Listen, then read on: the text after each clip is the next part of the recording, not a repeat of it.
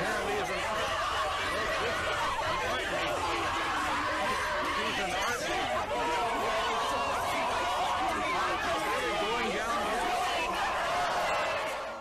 Welcome to This Week in Woke with me, your guest host, Stu. We got quite a few stories today, so how about we get this ball rolling? World class film director Steven Spielberg had some interesting comments this week when he spoke at the Time 100 Summit.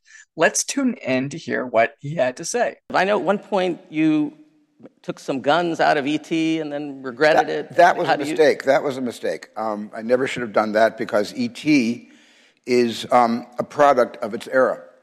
And it, it's not, it, no, no film should be revised based on the lenses we now are either voluntarily or being forced to peer through.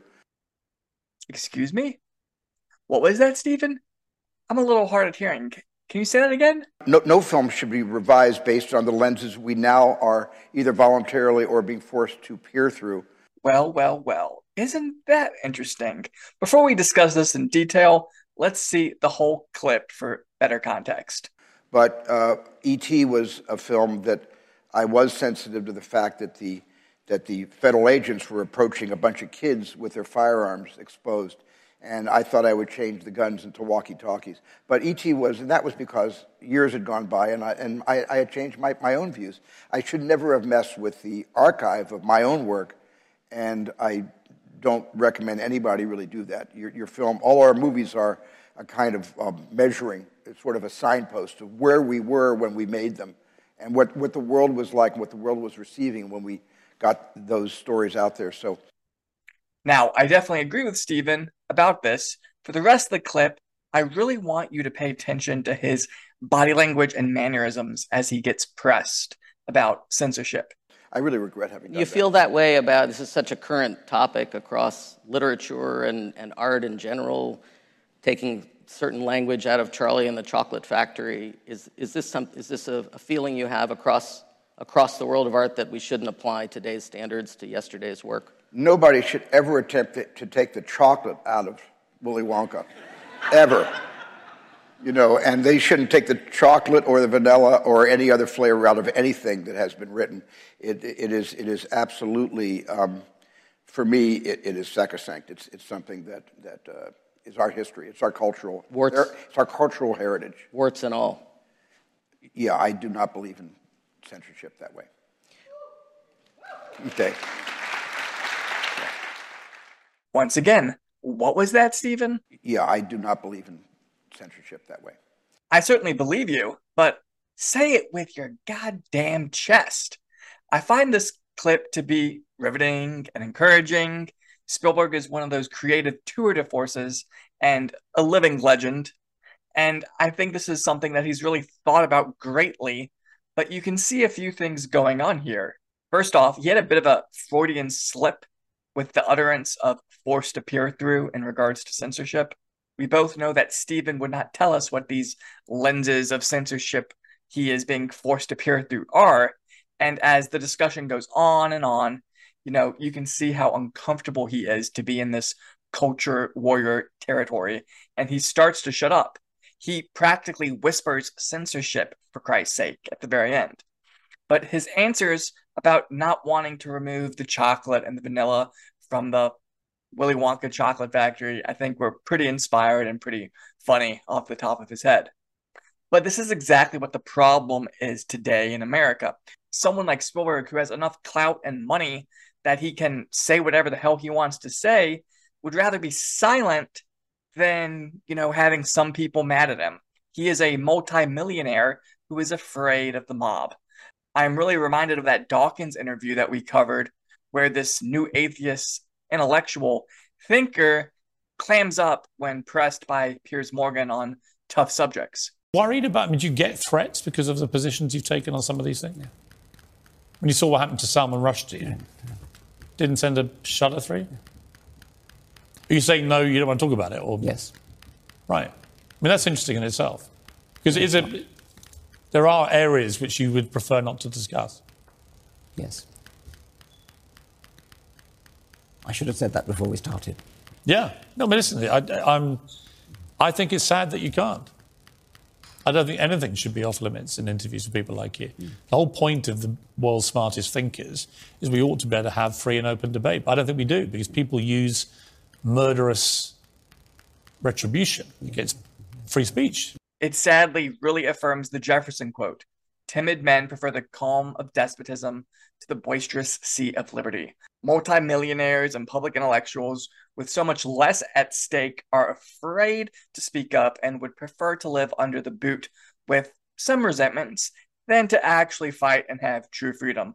But I don't want to be too hard on Steven. He certainly has cowtailed to many a progressive thing in his day, but it goes to show that there are plenty of good people who recognize how crazy our world has become. But at the end of the day, they really need to have some courage. Now tell me, what does that mean to be noble? Your title gives you claim to the throne of our country, but men don't follow titles. They follow courage. We need more courage today because we are dealing with insane public policies. I'm sure many of you remember our old pal, Travis County Attorney Jose Garza. This is the Soros DA out of Austin. Well, he is back at it again, and he has given a 10 year probation to a man named Antonio Rios. Rios is facing numerous indecent exposure charges, including exposing himself to children multiple times, and he is free to roam the streets despite copping to aggravated assault, where he broke a woman's leg in four pieces, you know, while masturbating to her. And the victim, Lynn Isaac, couldn't walk for months and had her entire kneecap replaced. Now, where were the police? The police didn't feel like they would be able to track this fella down, so she started her own independent investigation and caught them I'm about to almost curse and caught and caught Rios. To this day, I will never forget you looking back at me like I was your prey. With a broken leg that required surgery, Isaac had nothing but time to find out who was responsible. Officers didn't think it was likely they would find the suspect. She looked for other possible victims on the Nextdoor app. And over the course of about three or four months, they were able to link him to additional attacks, uh, identify his vehicle, take a picture of the vehicle, pull images off of Ring Doorbell. These are all the locations where the attorney representing the women says the attacks happened. At least 10 of them out jogging, walking their dogs, or even with their children. So, despite this person being a complete nut, Rios did plead guilty to aggravated assault causing serious bodily injury and injury to a child, and he was on house arrest for six months prior to being on probation, all according to his attorney. What does Garza do? He knows that even in the most liberal of cities, a jury would find this man guilty, and so he lets him off. This was a deal that was reached with the district attorney's office after 16 months of negotiation. It took into account my client's lack of criminal history. There are different purposes in the criminal justice system, and one of those is rehabilitation. It is repulsive. Rios has already had multiple chances to get his act together, you know, to reform himself. But in my opinion, he is a lost cause and his behavior is escalating. But the insanity doesn't end there. The Oregon legislature has proposed the Right to Rest Act, which is House Bill 3501, which would decriminalize camping in public spaces. Interesting. It sounds fairly innocuous, right? This would effectively legalize tent cities and would make it a $1,000 fine to obstruct the right to rest. Here is some of the language in the bill that I worry could be weaponized. A. To use and move freely in public spaces without discrimination and time limitations that are based on housing status. B. To rest in public spaces and seek protection from adverse weather conditions that are unsuitable for human exposure in a manner that does not obstruct human or vehicle traffic. So, does this mean they could indefinitely occupy government buildings?